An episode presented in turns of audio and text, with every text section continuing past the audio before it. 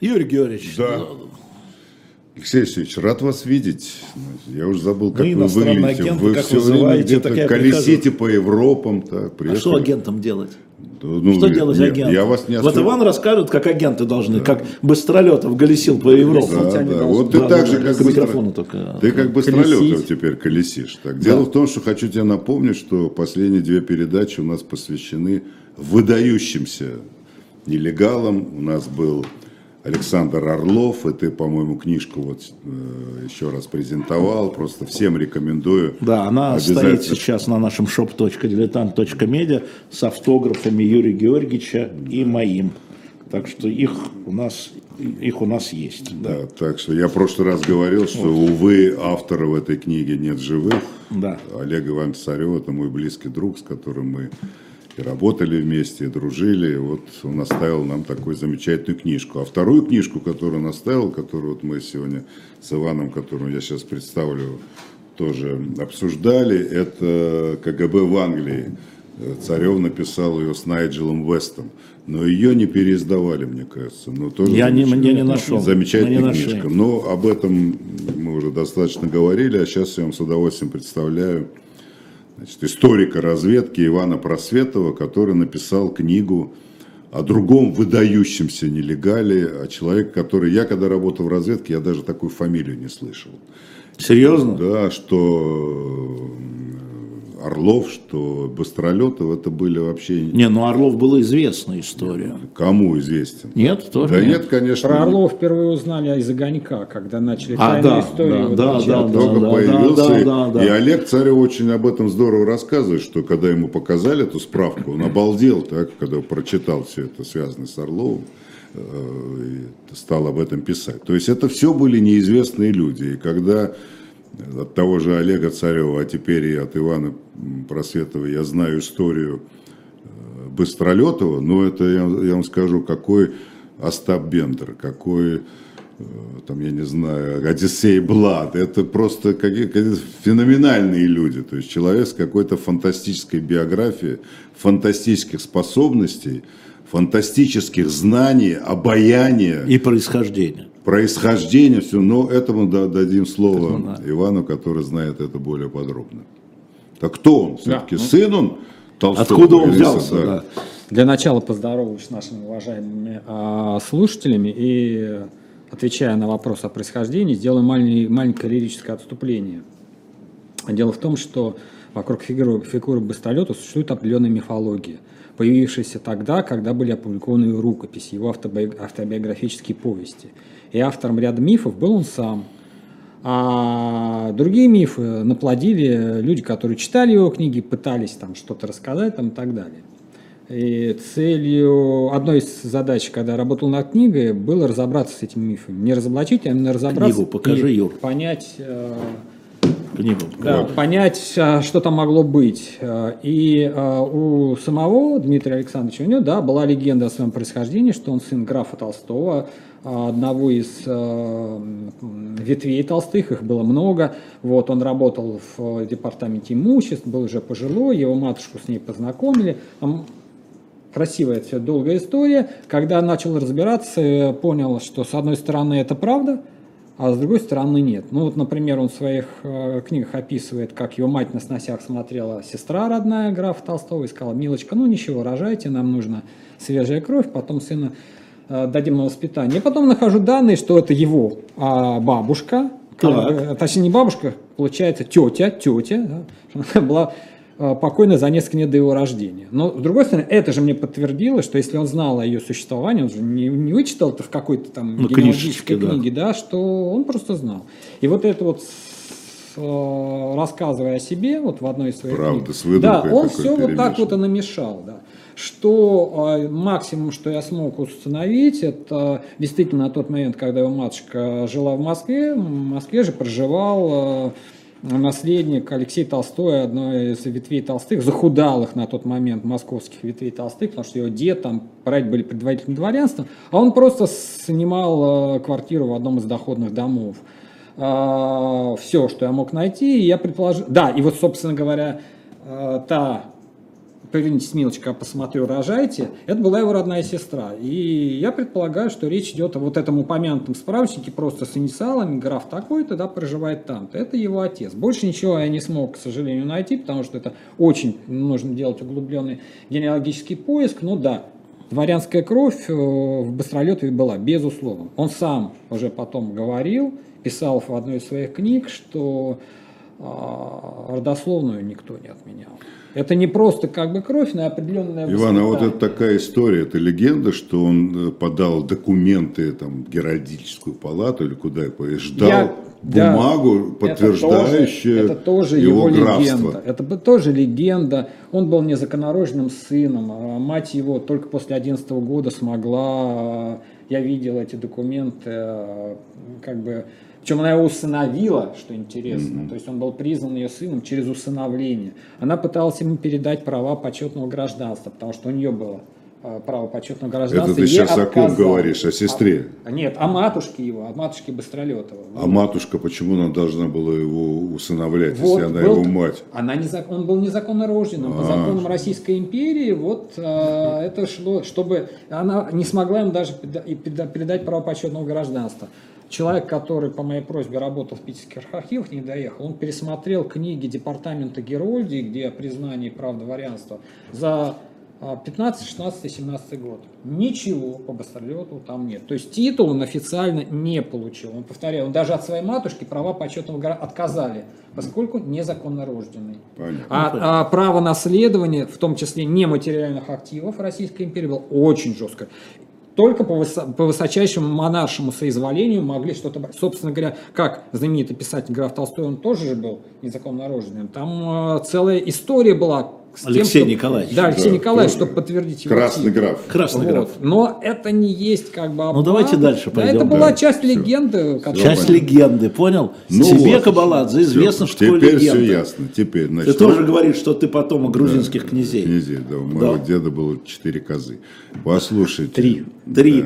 Три, Уже да. увеличилось за это? Значит, смотрите, ну вот он родился, законно или незаконно, и живет в Крыму, так я Крыму, понимаю. совершенно да. верно. И, и происходит революция. О, нет, тут все как бы все посложнее. Матушка его до а, седьмого года они жили в Крыму, потом переезжают на Черно- то, что называется Черноморское побережье Кавказа, и с а, девятого, кажется, года оседают в Анапе. Вот, где она преподает э, в женской гимназии, э, а он, соответственно, учится, начинает мужской, и там же поступает в Анапское мореходное училище. Она там на тот, на тот момент маленький курортный городок, вот почитаешь воспоминания того времени, Деревня. тихий, спокойный там и так далее. Там была мореходная школа, вот, это такие, э, некая Это уже разновидность- Первая мировая? Это до еще. До это, Первой мировой. Да, это некая разновидность как бы техникумов. Да, это, там готовили даже не кадры для, для флота коммерческого, а тех людей, которые в будущем пойдут учиться на штурманов в коммерческий флот, э, вот каботажное плавание, он там учится. И он ее благополучно завершает в 18 году после революции. А по, если говорить как бы э, совсем кратко, вот он ребенок того времени, он был в скаутском отряде, он очень переживал, там, он рисовал портрет там, героев войны, вот, есть сохранившийся рисунок, танец э, моряков, он датирован 18 годом, там французские, русские, английские моряки, а до победы еще было далеко, до капитуляции Германии, то есть вот он... э, он ребенок своего до своего времени, времени, он с неприязнью отнесся к... э, Бросился вот- ближе к микрофону, звук гуляет. да, с неприязнью от- отнесся к революционному хаосу. У нее есть вот такой карикатурный по- портрет матросика, анархиста, братишки, увешанного там оружием и так далее. То есть он есть, были в столицах, наверное, да, кто-то однозначно принимал революцию. Он вот так вот это вот чувствовалось, что с определенным а, сомнением. Вот что, что как бы произошло на момент революции. Но он был на тот момент уже может быть, сознательно взрослее своего возраста, да, вот эта вот самостоятельность, а, в нем уже тогда вы- вырабатывалась и проявлялась самостоятельность, то, что можно назвать оригинальностью мышления, Там он называет книги, которые в тот, на, на тот момент он читал, я там лезу, иду в библиотеку и вижу, да, что судя, он, судя- он, он, он, он читал, это серьезные там какие-то философские книги. Достоевским он заболел 12 лет. Когда уже повзрослел, наоборот, стал резким его э, противником, дико его критиковал, он на тот момент жил в Праге, а, в э, пражских жур- журналах. Ну вот, Ну и как, как он до Праги-то добрался? Mm. Здесь целая же история. Ну это, да, действительно очень сложная история. Попробую рассказать ее кратко.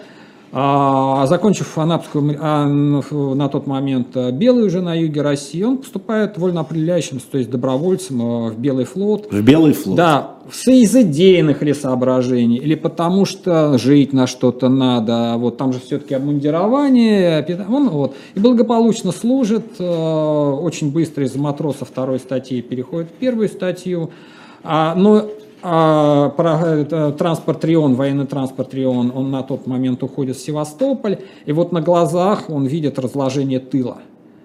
Это вот вечное белого как тыла. бы белого тыла, да, то есть подвиги, все это, это героизм там Корниловской дивизии где-то там далеко, да, а вот, вот это вот все, оно, он видит, вот этих пьяных офицеров, там известны были, когда уже приказы Слащев издавал, да, что за появление в пьяном виде там будем расстреливать и так далее, он все это видит.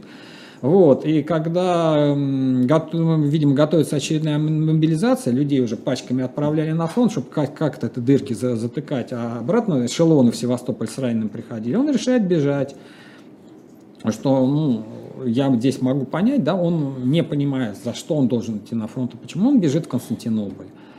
Вот. И вот эта вот э, эпопея с э, побегами и возвращениями, она продолжалась несколько раз. Он потом Бежит Константинополь, там продолжает, что интересно, служба на гражданских судах, на которые подчиняются белому командованию. И вот в конце 2020 года, когда уже готовится эвакуация врангельских войск э, из Крыма, он на одной из таких шхун возвращается в Крым еще капитан шхуна не знал, что белые уже. Они везут mm. груз для Бера, э, возвращаются. И там он уже попадает в руки красных. И тут с этого начинается, собственно говоря, врастание, вот то, что называется легендирование. Им нужно придумывать что-то и встраиваться в существующую реальность так-то, чтобы не потерять жизнь. Вот. И а, потом он опять бежит из Крыма, снова возвращается в Крым, то есть уже через Москву. Это долго, как бы реально сложная история. Рад бы было бы ее кратко рассказать, но, но, но трудно. А в Чехословакии он оказался, опять-таки, через Константинополь, потому что там он учился, точнее, он буквально два месяца поучился, подтвердил свои знания. Ему нужен был аттестат, у него не было с собой никаких документов. Он учился в эмигрантской гимназии, получил этот аттестат, и когда уже эта гимназия перебазировалась э, в Чехословакию, он вместе с ней попал в Чехословакию. Чешское правительство очень охотно принимало русскую интеллигенцию. Собственно говоря, Чехия большей даже степени, чем Франция, была тем местом, где сознательно принимали всю, причем от молодой интеллигенции до маститых профессоров. Часть людей с философского парохода, тот же самый знаменитый Петерим Сорокин, социолог, он там преподавал в Праге.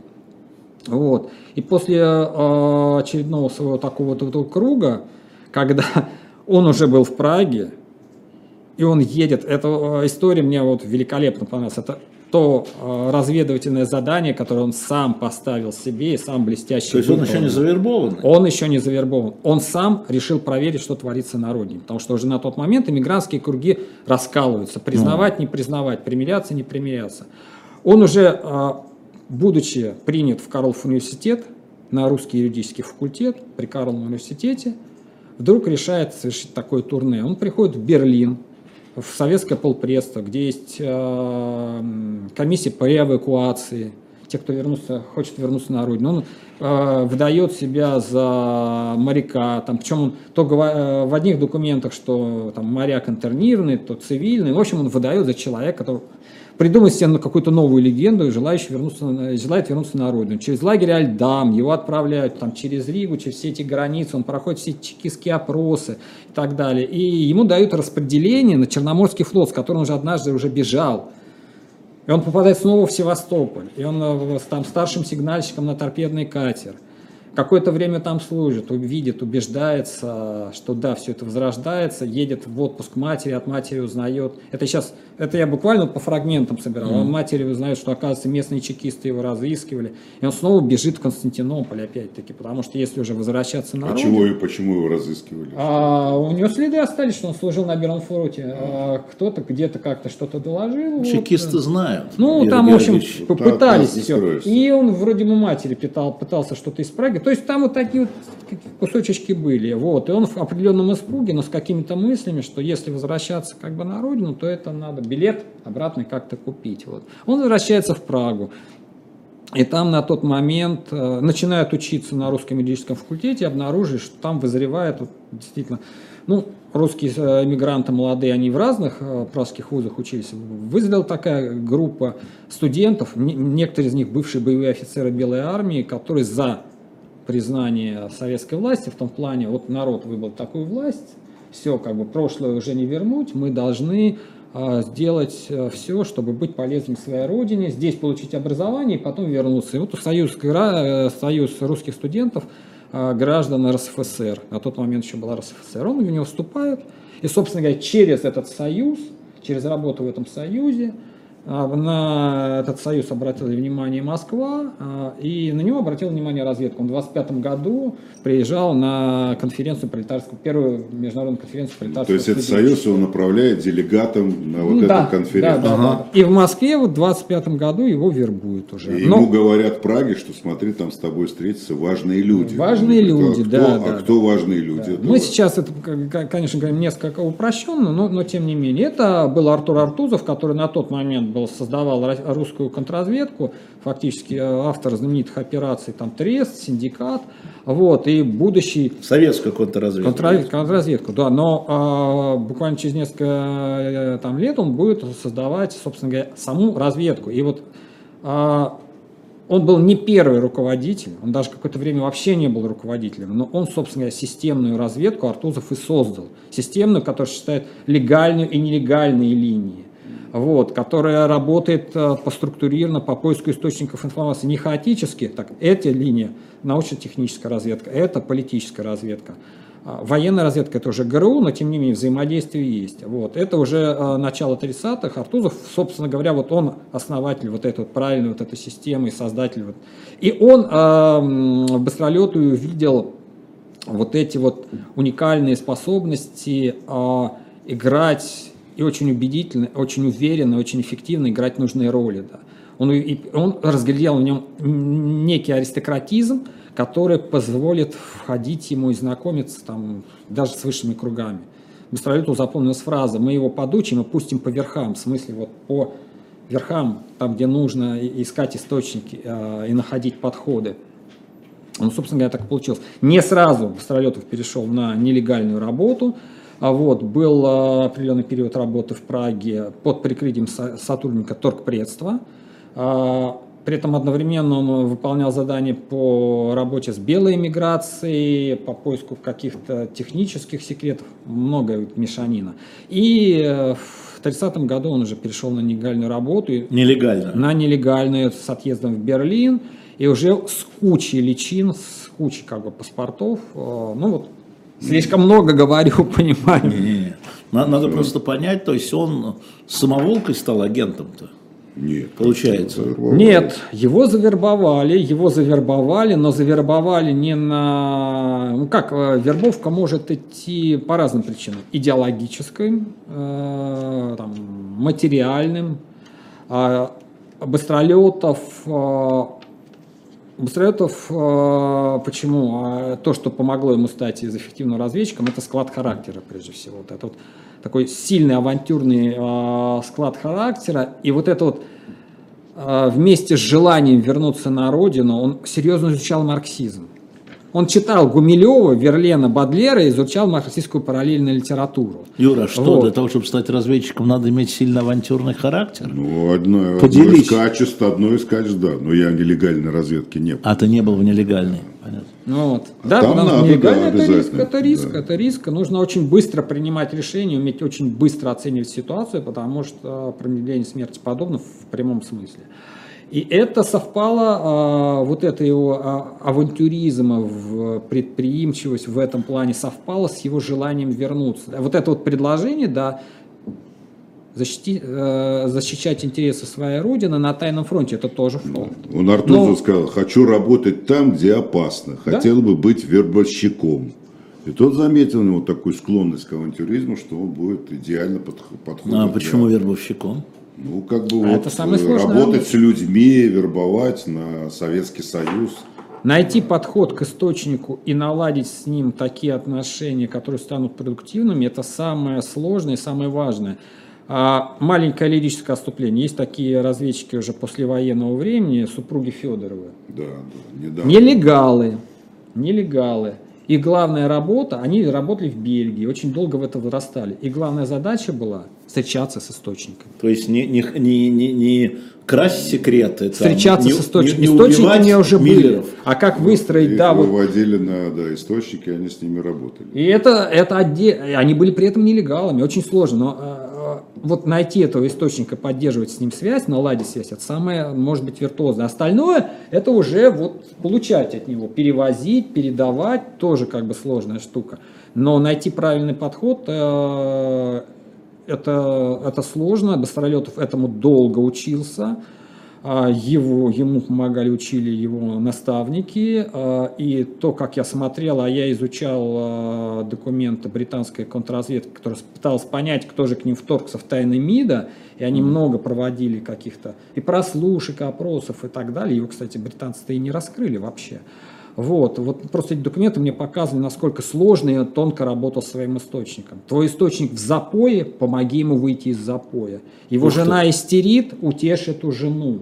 Источник, это, что бы с ним ни происходило, это величайшая ценность. Надежный источник – величайшая ценность. Ты должен к нему стать как брат родной. Или выстроить такие с ним отношения, которые у этого источника ничем не, не напрягут, не отпугнут. Быстролетов никогда не говорил, что он представляет советскую разведку. Он каждый раз изобретал какую-то новую историю, там он работает на японцев или еще на кого-то. Не должно ничего что отпугнуть. Один из источников, когда они оку- окучивали одного из источников, он со своим э, помощником, голландцем, окучивали один из источников в британском МИДе, они искали тонкие очень подходы, это я вам просто рассказываю, Да. искусство вербовки. Изучали его семейную историю. Обнаружили, что он шотландец, он не рассчитывает на хорошую пенсию. У него есть сын, он хочет дать сыну хорошее образование, денег ему не хватает. А при этом у него он увлекается фокусами. Он, в принципе, э, воспринимает э, с некой такой вот вот есть красивая жизнь, да, ему чего-то не хватает. Я сейчас про Кинга, второго после Да. источника после Олдхема. И они ему аккуратно предложили, а вот есть возможность одному голландскому банкиру, он вот ведет сделки биржевые и вообще всякие разные, да, но в Европе непростая ситуация, а МИД все знает о том, что происходит в Европе. Если просто будешь вот приносить расшифровки телеграмм, ты же ни родину не предаешь, ты не внутренние тайны какие-то, это просто все то, что докладывают с европейских столиц, э, в Лондон там и так далее. Вот, э, и да, все было налажено, этот источник работал э, великолепно, там Теодор Мали, резидент в Лондоне, потом писался, за этот месяц 130 телеграмм прислано, за это и так далее. Если не Ежовский разгром, а, этот источник дальше, так, такого уровня проникновения в государственные тайны просто, наверное, нигде не было. Не просто проникновение, которое работало бы несколько лет подряд, а чем было важно проникновение в тайный мир? Тут Мировая империя, они контролировали все. А британский, э, британский посол а, а Гитлер докладывал из э, Берлина в Лондон более детально, подробно и содержательно, чем наши, э, наше посольство в Москву. Это возможность себе открыть окошечки к тому, что происходит во всем мире. И чтобы вот открыть это окошечко, Нужно выставить очень тонкую связь, чтобы этот человек в какой-то момент не усомнился. Быстрее это была неудачная вербовка. Когда человек соскочил, когда испугался. Вот, но вот это выставить, и поэтому вер- вербовщик, да, это во многом вир- вир- вир- виртуозная работа, потому что и найти подходы, и найти мотивацию, по которой этот человек будет работать, и работать, в общем-то, вести, ну, в полном смысле преступную деятельность. Но при этом он не должен ощущать, что он вести, ведет преступную деятельность. Ну, в общем, тут ой, масса моментов, вот, завязанных на психологию. Причем, как он фамилии менял, национальности. То есть, он же ты был и Александр Галлас, и О, граф там- Перелье, и английский там- лорд там- Роберт Гренвилл. там Он каждый фантастика. раз представлялся, и все верили. Он причем одновременно мог, э, на, как бы находясь, грубо говоря, на- за, за один и тот же период времени, находясь в одной стране и переезжая в одну с другую, просто не, пятью разными образами оперировать. Ух ты. Недавно вышел фильм, вот на днях э, документальный на НТВ про Быстролетова. Я там был одним из как, консультантов. И э, СВР впервые показала все нелегальные паспорта Быстролетова. Вот впервые. Вот о некоторых из них, а нелегальные паспорта это в том числе и роли. Вот, о некоторых из них никогда не было известно. Нигде, никто он даже не упоминал, что, например, одна из его ролей в Европе, ну, ролей прикрытия, да, это испанец бразильского происхождения, показали его испанский паспорт. Он никогда об этом нигде Подождите, не упоминал. он по языкам у него что было? Сейчас расскажу, сейчас Да. расскажу. Вот, там хитрая история. У него был турецкий паспорт, турецкая роль. Про австрийские паспорта я знал. Какой-то, значит, в консульстве или в посольстве, значит, грек, ко- который оказался евреем из Одессы, он ему выписал просто греческий паспорт. Он сочинил ему хорошую легенду, Пришел, говорит, правильную. слушай, там. ну, надо Не, ну друг языки же другу. надо знать, подожди. Да. А вот он- смотря, что ты испанец из Бразилии. Я американец, но финского происхождения. Он либо ты финский да. знаешь, Английский. Да, А как кто проверит твой финский? У него э, на относительно языков, да, одна из легенд, которая пошла с его руки, что якобы знал он 20-22 языка. На самом деле он э, владел, причем в, в в с разной степенью свободности, девятью языками. Я имею в виду, когда работал в разведке. А, Ну, чешский знал прекрасный словацкий, потому что он учился в Праге, там Да. ты просто не будешь жить и работать, если ты не выучишь чешский. Еще с гимназии знал французский и английский. С немецкий он сам признавал, что у него был не лучший, но я видел просто как бы документы. Там была история, когда он приезжал в германскую границу, у него был а- псевдоавстрийский паспорт, он попросил э, визу, печать поставить у проводника, потому что он ехал в элитном э, поезде. А я плохо себя чувствую, лягу спать, чтобы в разговоре с немцем не выдать, что у него никакой не австрийский акцент, э, что он не, не- не немец, не природный. 22 языка – это история, когда он уже работал э, после реабилитации в э, Венети и реферировал иностранную научную прессу. Ему приходилось подучивать немного по словарю там, вплоть до африканца. Да? Вот от этого он просто сказал, да, я, я, я знаю, в смысле, знаком с 20, а потом уже вот выстрелами, что он владел. Ну, когда он успел бы на нелегальной работе изучить 22 языка, вот. А, Немного он говорил по-польски, немного э, там, по, по- по- по- каким- ну, как, как- каких-то еще. Все 9. Это просто зафиксировано в НКВДшных документах. Была история, а, когда он э, в Британии играл э, роль венгерского графа и искал подходы. Детали Подходы, не подходы. вдаваться. И был на приеме в одном замке. Ему сказали, ой, как хорошо, сейчас на при- к нам приедет в гости там, то ли венгерский посол, то ли его как бы заместитель. А Бастроетов венгерского свободно не знал. А он играл роль венгерского графа.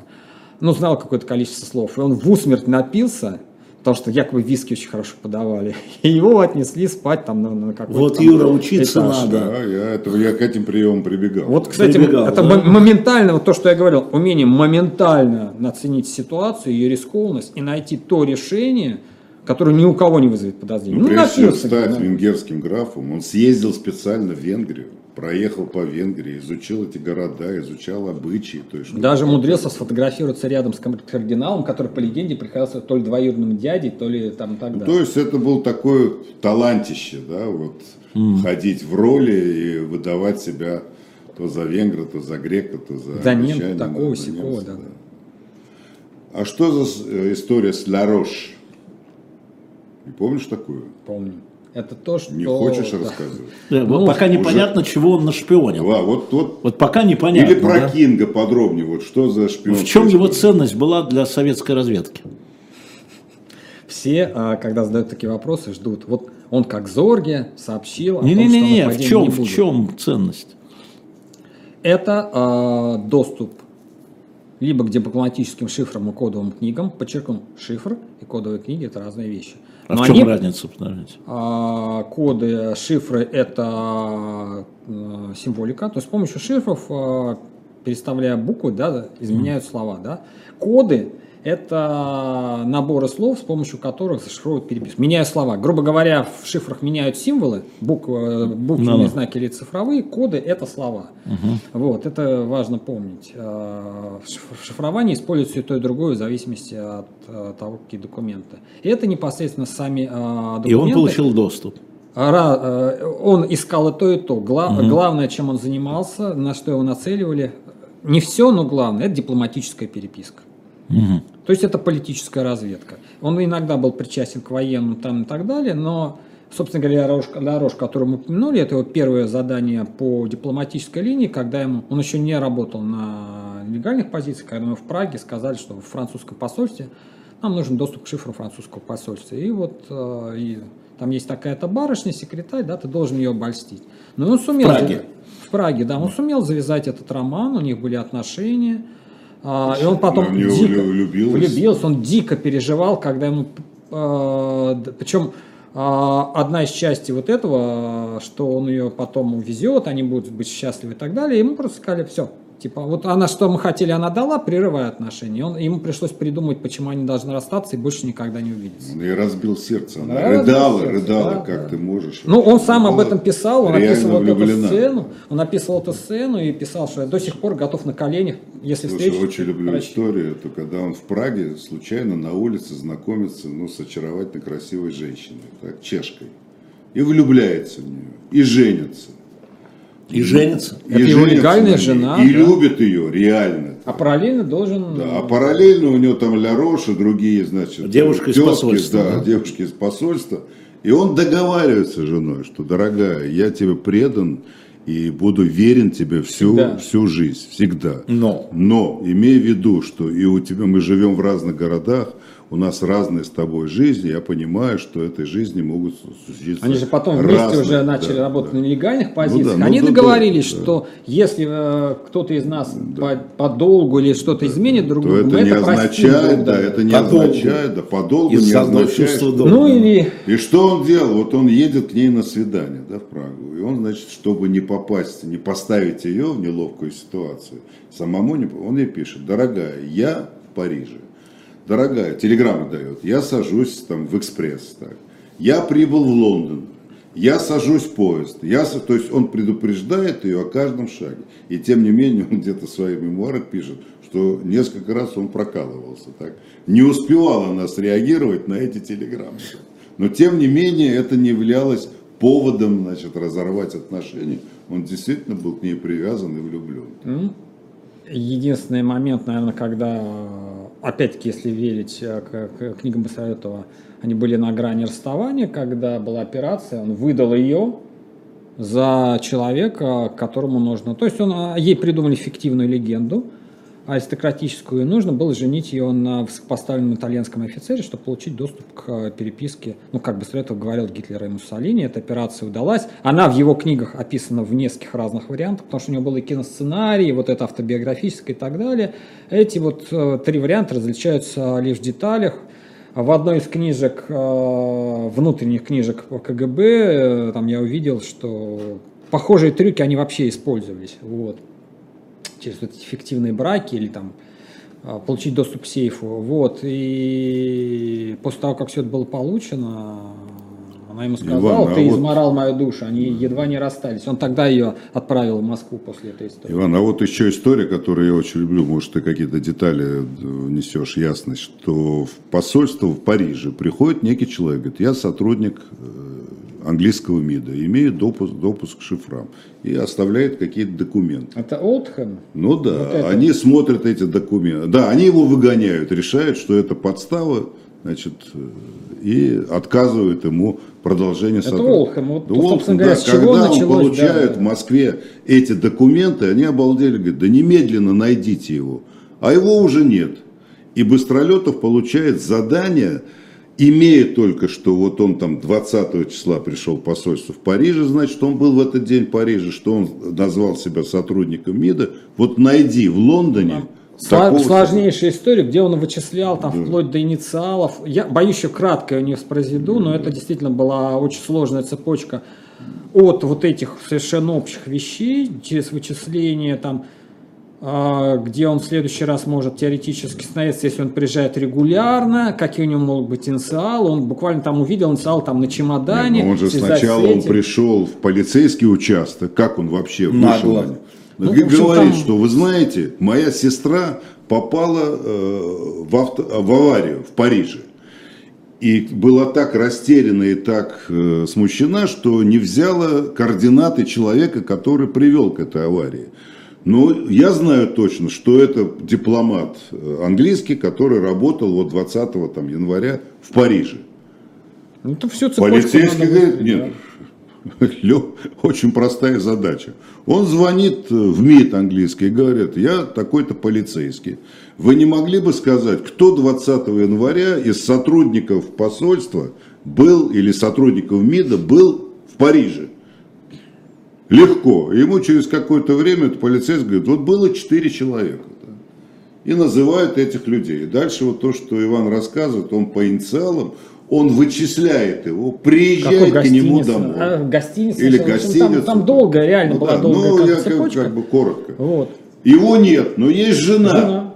Он влюбляет себя в его жену. Очаровывается. Очаровывает. Очаровывает. Ну, сначала очаровывает, потом Так, так, влюбляет. так. Этого И пока подробнее. появляется этот дипломат, уже жена готова на него работать и продавать ему все секреты. Дальше вот, что там дальше происходило? Ну, дальше, собственно говоря, разработка это была э, действительно кратко как бы не расскажешь, потому что этот э, человек хотел лишь один-два раза продать э, информацию, ну, как бы любитель он был. Ну, красивой втянул. жизни, да. Бастроетову поставили задачу, ему поставили с его куратором. Этот человек должен быть работать постоянно. И они вот искали вот этот вот подход. Быстролетов писал, когда он э, впервые как бы, заходит в комнату, да, будьте вы прокляты, вы меня все-таки нашли. Вот эта фраза, будьте вы прокляты. Выстроить такие отношения, чтобы этот человек потом уже добровольно работал э, на них.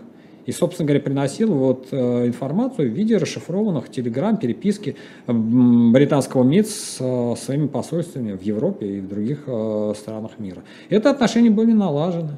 Ну, как бы детали опускаем, но я одновременно приходилось еще балансировать, потому что жена этого источника Олдхем влюбилась в него. Вот, и однажды просто не дала его в буквальном смысле пройти скажем так, затащила в постель. Вот такой вот. Это потом, резидент там, со смущением пытался это в два четых центра описать эту ситуацию, что он, ну, он не мог. рисковать. Он, он не мог. Он не мог отказать этой женщине.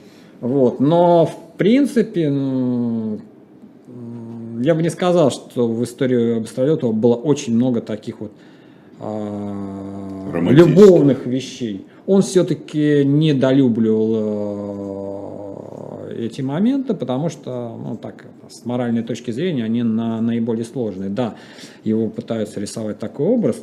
Книга выходила о нем э, в Америке или в Англии. Сталин у меня Ромео, Ромео Спай. Вот это Ромео, Ромео Спай. Вот, Ромео это- Спай, да. Спай, да, это все-таки в большей степени приключение. Хотя он, конечно же, был красив.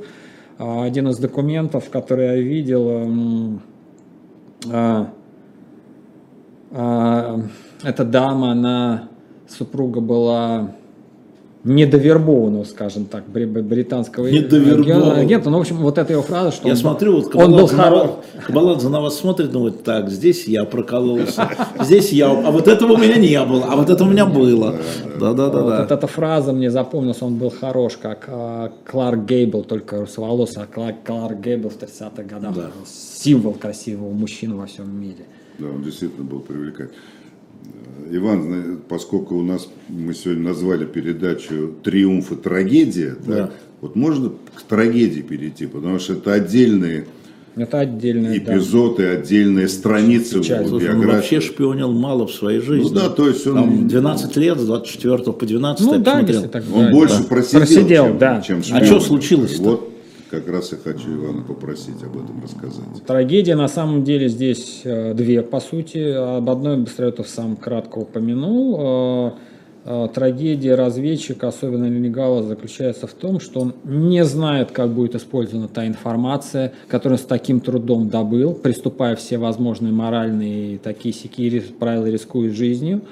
Вот, и, возможно, эта информация пойдет в корзину. То есть ты работаешь для того, чтобы не допустить войну, там, не допустить конфликт, сообщить на родину, что происходит. Ну, 30-е годы очень сложные во всем мире были, да? Вот, и у него есть фраза в одной из его книг, что ина- это уже после реабилитации, он же был старый, больной, что иногда я ночью э, просыпаюсь э, от мучительной мысли, а за что же мы положили как бы себя, свою молодость, на что, да, если хотели э, предотвратить, но это не произошло. А вторая часть вот этой трагедии, собственно говоря, это не то, что как оценили его работу. Он не сразу был арестован. Он не был То отозван. есть он был отозван? Нет? Он не был отозван. А что случилось? Он вернулся в отпуск отдохнуть. Он Потому что пис- те же годы, когда отзывали э, пачку. Да, но он просто вернулся отдохнуть, э, ему дали отдохнуть, он работал в одном из аналитических подразделений, его готов... О, уже разведку начинали чистить, его готовили к новому заданию, была новая легенда, уже был готов паспорт с фотографиями, там фотоальбом, который подтверждал эту легенду, что он э, канадец финского происхождения, забрасывать его должны были куда-то в Европу. Умирает, погибает неожиданно загадочно Слуцкий, который ему покровительствовал. Да, это странная да, история да. в кабинете. Да, да. В кабинете начальника, да? отравили. Да. Правильно я помню? Вот, Нет, в э, кабинете начальника вот да, человек да. погибает. Слуцкий ему покровительствовал. Руководитель вот. разведки тогда. да? Да, и, на, и вопрос это под вопросами его засылка. И Сергей Шпигельглаз, который тогда приним- принял должность э, начальника ИНО, исполняющий обязанности. Иностранного он- отдела, ну, разведки, это да, просто да, да, да. разведки. Он э, Быстролета увольняет чтобы, видимо, вывести из удара, спасти. Быстролетов полгода спокойно работает начальником э, бюро переводов э, в Всесоюзной торговой палате. То есть он уволен из разведки. Да, да, да. И его находят, Знаешь, находят, Гильгаз понимает, что он под ударом, и Да. его надо спасти. находят не потому, что он э, работал в разведке, э, по цепочке, эту цепочку отследил по следственным, делам, по следственным делам. Его друзья в Праге, иммигранты русские, которые вернули, получили там инженерные профессии и так далее, здесь начинали работать. Вот начали их просто э, брать, допрашивать и сажать. И они упоминали, а вот, а вот что у нас был такой в нашей организации. Вот. И его искали как чешского, а потом и французского шпиона. Его нашли. Вот, собственно говоря, в его следственном деле а, вопросов о его разведдеятельности практически не было. То есть требовалось признаться, что он вот, вот, вот согласился работать на чехов, на французов. Хоть, про англичан вообще там речь не шла, хотя его надо было колоть как английского шпиона. Вот.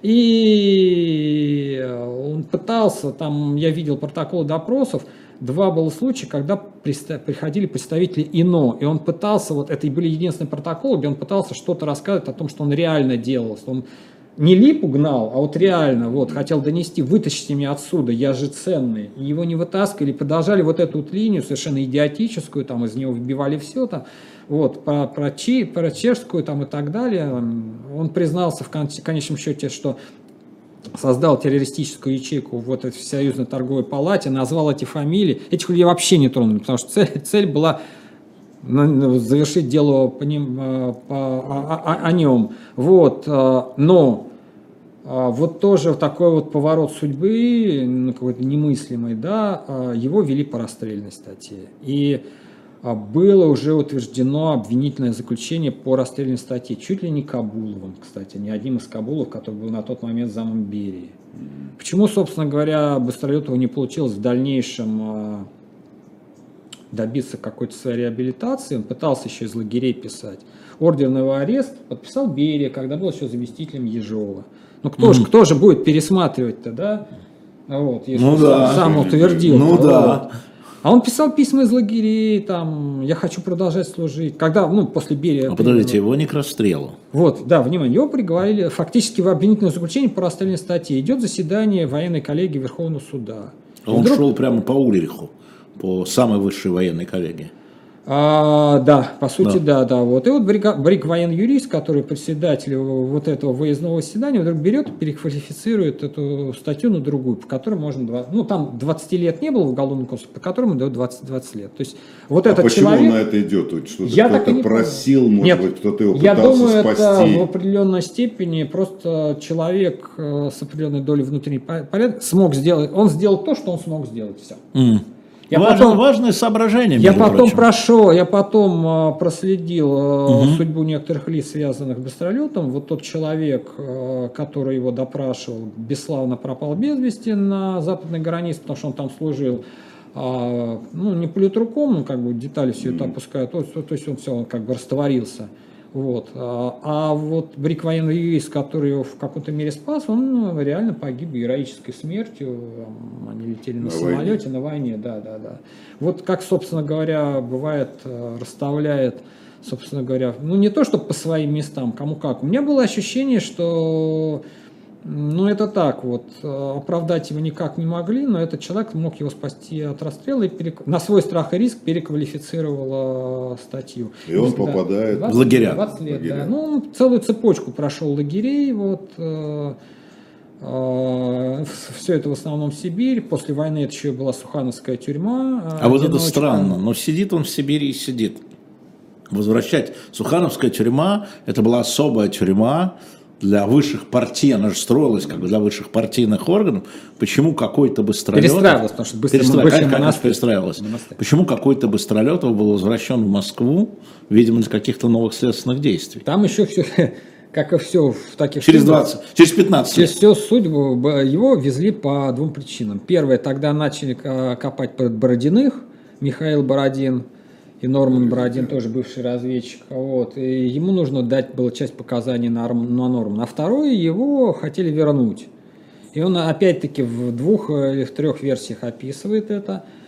Ну, А, правда вот. ли, что к нему в тюрьму приходил или в лагерь приходил Меркулов и говорил, что мы приняли... Абакумов. Абакумов, да. Он, а, та- с ним непосредственно разговаривали а, заместители, а Бакумов сидел в сторонке. Его напрямую а, Быстролетов в своих книгах не называет. Вот. А, ему предложили, что мы вас амнистируем, подлечиваем, И вы едете... и вы едете работать снова. На что- Представляешь, в тюрьму Да. приходит человек, который... Ну, точнее, его привезли в Москву, да, вот Ага. э, его из э, внутренней тюрьмы доставили в кабинет на, на Лубянке, вот э, там буквально подвели, вот видите, вот метрополь, вот вы сможете, вы снова сможете вести такую жизнь. На что он сказал, нет, я хочу полного пересмотра дела, амнистии, Реабилитация. реабилитации, вот, А, и написал э, заявление на имя Абакумова, вот, и, собственно говоря, Документальных я никаких виз не видел, вот, но это решение, похоже, было Абакумова о Сухановской тюрьме, потому что Быстролету освободили из Сухановки до истечения вот срока, который им назначили, сразу после того, как Абакумов был сам, в свою очередь, а- а- арестован. Я сопоставив эти факты, понял, что ну, всё, надо же стараться перепроверять по мере возможности, что, видимо, так вот. И то, как описывал Быстролетов, не знал на это название Сухановскую тюрьму, но то, как он описывал свое пребывание, там оно полностью совпадает со всеми описаниями, которые были. И это было самое жестокое, самое тяжелейшее испытание. Там он, собственно говоря, в Норильске он надорвался, но вот тот непоправимый ущерб здоровью, который дальше вот, все это понесло по уклону, по, по уклону был, Сухановка. А что за эпизод, когда его как бы выпускались, и кто-то его избил и так жестоко, что он попал в больницу, или это тоже легенда? Этих, этих моментов было много. всего. Я сейчас сходу, сходу, сходу не скажу. Это э, были истории, в том числе там и в лагерях. Он это описывал. Эти вещи не перепроверишь, но э, реально его выпустили. Скажи, пожалуйста, вот это пир обреченных, да, или А, пир, «Пир бессмертных». бессмертных? Это такое условное название Ну да, то есть это его мемуары, тетради. Это да? все-таки, я говорю, автоби- автобиографические повести, потому что настоящие мемуары, когда человек пишет, он опирается на свои записи, дневники, письма, переписку, там, документы и так далее. Знаю, как Черчилль писал свои Ну, мемуары. Да? Здесь все, что осталось в памяти. Причем, кстати, вот когда он писал для архива КГБ по просьбе такой вот очерк, условно говоря, о своей жизни. Вот он в нач- Я видел только первую страничку, переведу уведомление. К сожалению, прошло слишком много времени, я перенес два инсульта, э, то-то, все-то, и полностью не могу отвечать за достоверность того, что я здесь излагаю там имена, я могу путать имена, события, даты там и так далее. Поэтому его автобиографические книги это именно автобиографические книги. Он вот там выстраивал какую-то свою линию и что-то вкладывал э, реальное, что-то, может быть, додумывал. Вот, в основном это лагерные, то, что называется, повести. Почему их не издают? Почему? Что это? А, плохо они- написано? не, они- Они не были изданы? Они выходили, они выходили в Какими-то- перестройку а, по отдельности. Потом а, его а, наследник прав на эти книги, он издал пятитомник, ну, все, все что было вот там, вы, вы, выверив с рукописями, а, в, по-моему, в 2005 году, все, с, тех момент, с того момента... Ну, никто где не издал? То есть они были в продаже? Москве, они были, да, да, да. да. Но они, мимо. они были ма- маленькое неизвестное издательство, небольшим. То ну есть как они- маленькое? У, у- у тебя они есть? Да, эти да, книжки? это пятитомник есть, да, вышел пятитомник. Вот. Пятитомник о, документов? Нет. Пятитомник книга с, э, Рассказы. А его- повестей Быстролетова. Быстро- а, Вот. думал, Там и документ. африканские, и лагерные, и э, это, Путешествие на край ночи, где в основном он оказывает, а, описывает свою разведывательную работу. Он, кстати, там э, несколько фраз написал, а, которые в основном игнорирует. Он написал, что мне никто не давал разрешения рассказывать правду о себе. Поэтому я расскажу так, чтобы с одной стороны а, это Сказать была правду правда, с другой стороны ни- ни- ничего не сказать. Но это хорошо написано, это Да, читабельно. да, да, да, да, да. Они- Надо обязательно найти. Вот, а, он же, он же был, ну, я недаром упомянул а, Гумилева, да, он вот эту вот романтику своей душе он сохранял. У него многие вещи ты читаешь там, и ты видишь, что это наследие, там, не знаю, европейского романтизма в литературе. Все эти обороты, слова, образы, описание там ночей на берегу Волтавы, там еще что-то. Это тут все, все, все видно. Он был начитан, хорошо, образ, хорошо все-таки во многом самообразован, во- образован. И слогом он, безусловно, владел. Вот. Что-то, может быть, а, там напрягать, там это, ну, условно говоря, как, когда он в одной из своих лагерных а, повестей цитирует в слегка измененном виде знаменитую песню э, Юза Олешковского, а, про того, это вчера здесь хоронили двух Да, двух марксистов. марксистов. Да, да. Один, Ну, конечно же, та- такая, такой, такой песни еще не существовало. Он знал о ней, но он ее использовал, потому что она в списках ходила уже в 60-х годах Понятно. по Москве. Вот. Ну, это нормальный, допустимый прием художественный. У него много таких приемов, когда он а, упоминает и там или цитирует то, что на тот момент этого события просто не могло быть. Ну, вот это не обман, не, конечно, не обман. Почему я говорю, что это автобиографический повесть, Ну, это понятно, не мемуар. Это, это не, да, не, не документальная повесть. Скажи, пожалуйста, ну вот его э, освобождают, он выходит на свободу. Его что сак- то, дальше? что, то, что называли с- с- с- сактировали, это было уже после смерти Сталина, но его именно сактировали, его списали как, ну, абсолютно Да, как не- больного. непригодного, да, Это иначе не реабилитация сначала была, освобождение по состоянию здоровья. Называется сактировать. сактировать, да. Он Акт очень, составлен он э, долго мыкался, фактически жил на, сказать, деньги своей последней жены, с которой же познакомился в лагере. Это была, как он сам говорит, любовь на, на краю могилы, которая во многом меня не дала Спасла. упасть, спасла, да. Вот. И только спустя наверное, 3 или 4 года после освобождения он уже по- подал документы на реабилитацию, он получил переводческую вот эту работу, и с того момента он, ну, основной заработок был переводческий. Ну, тогдашний КГБ на него выходило, как-то его использовали, Очень как вы его забыли, и он жил Его сам по на себе. какое-то время фактически забыли, но потом он а, пытался, что свойственно там многим рассказать как бы о себе, он пытался писать киносценарий, все-таки один он написал фильм «Человек в штатском», поэтому киносценарий был снят. Собственно говоря, сейчас жив последний человек, который помнит Быстролетов живым, Йо- Йозеф Будрайтис, который играл там главную роль, вам- он ее вот Который, воплотил. по-моему, на днях умер. Да. Да, не знал я. Да, на Я- прошлой неделе. я списывался с Будрайтисом в свое время, когда готовил книгу, он ответил, ну, к сожалению, я не смогу ничего добавить, потому что у меня в голове Быстролетов был на съемочном плане. У меня остался только образ, а ничего о себе он не рассказывал. Ну, за, за рамками Понятно. сценария, вот. И он Будрайтис, конечно, блестяще воплотил Но вот в этот- фильме упомянут Быстролета как автор А, сценария? нет, нет. Нет. Кажется, нет. Кажется, нет. Я, я, я не берусь сказать, но ка- кажется, нет. Это все курировал Цвигун. как я, конечно, вот так вдумался. Цвигун курировал, услышь. Ну, Цвигун, да, известный э, фрукт. И ему дали еще выпустить одну повесть. Она вышла в нашем современнике. Повесть под названием «Парабеллум». А, Это про Германию. Под его именем, да? А, да, под его именем, да. А, вот. а, И она вышла на уровне просто журнала. Скажи, пожалуйста, времени осталось Минута. мало. Вот этот племянник его, или кто его жив, кто претендует А, на его? Это э, внук его последней жены. То есть то, что ну, можно назвать приемный внук. Ну, Ты с ним знаком как-то? Он... Я пытался списываться с ним, когда готовил книгу, но он очень отрицательно отнесся к тому, что я пишу книгу, э, у него свое представление о том, кто и как должен писать. Вот, э, вот если возвращаться, да, вот авторские права вроде бы О, на сочинение Нас поправляют. Умер Адамайтис, а Будрайтис жив-здоров. Да, извини. Не, ты это, значит, я Адамайтис, я как раз был в Литве как раз. вот. Адамайтис тот, который играл, никто не хотел умирать. А Будрайтис, а Будрайтис друг, да. Правильно я называю? Не. Да, да, вспомнил да, я да. эти фамилии. Ну вот нам пишут спасибо. Значит, слушают. Слушают. Да, значит, слушают. Простите, пожалуйста, Важная больше не будем да, именно. Адамайтиса А и желаем Будрайтису здоровья, Здоровья. Здоровья. Да. Долго но, теперь но, будет но, жить. Но, да, между прочим, я напишу, по-моему, у меня даже адрес есть. Спасибо большое. Спасибо, Спасибо вам. большое. Я Да, напоминаю, да. что мы попробуем эту книгу, вот «Вербовщик», сейчас я еще раз ее покажу, мы попробуем посмотреть, если она осталась на складах в издательстве, может быть, через неделю нам удастся вам ее тут представить, а пока мы представляем... Если удастся, это будет последний экземпляр. Попробуем. Вот. А пока последний экземпляр, это вот эта книга. Я Я, могу- я подписал 100 экземпляров. на shop.diletant.media вы можете сейчас зайти и с э, автографами Юрия Георгиевича и моим от «Эхо», и мы попробуем то же самое через неделю сделать с книгой «Вербовщик», если они э, существуют. Да, но я от себя могу добавить, что я книги Царева и «Роковые иллюзии», но в основном КГБ в Англии использовал, и точно могу сказать, что это один из редких примеров, когда плотная документальная насыщенность сочетается с увлекательностью повествования.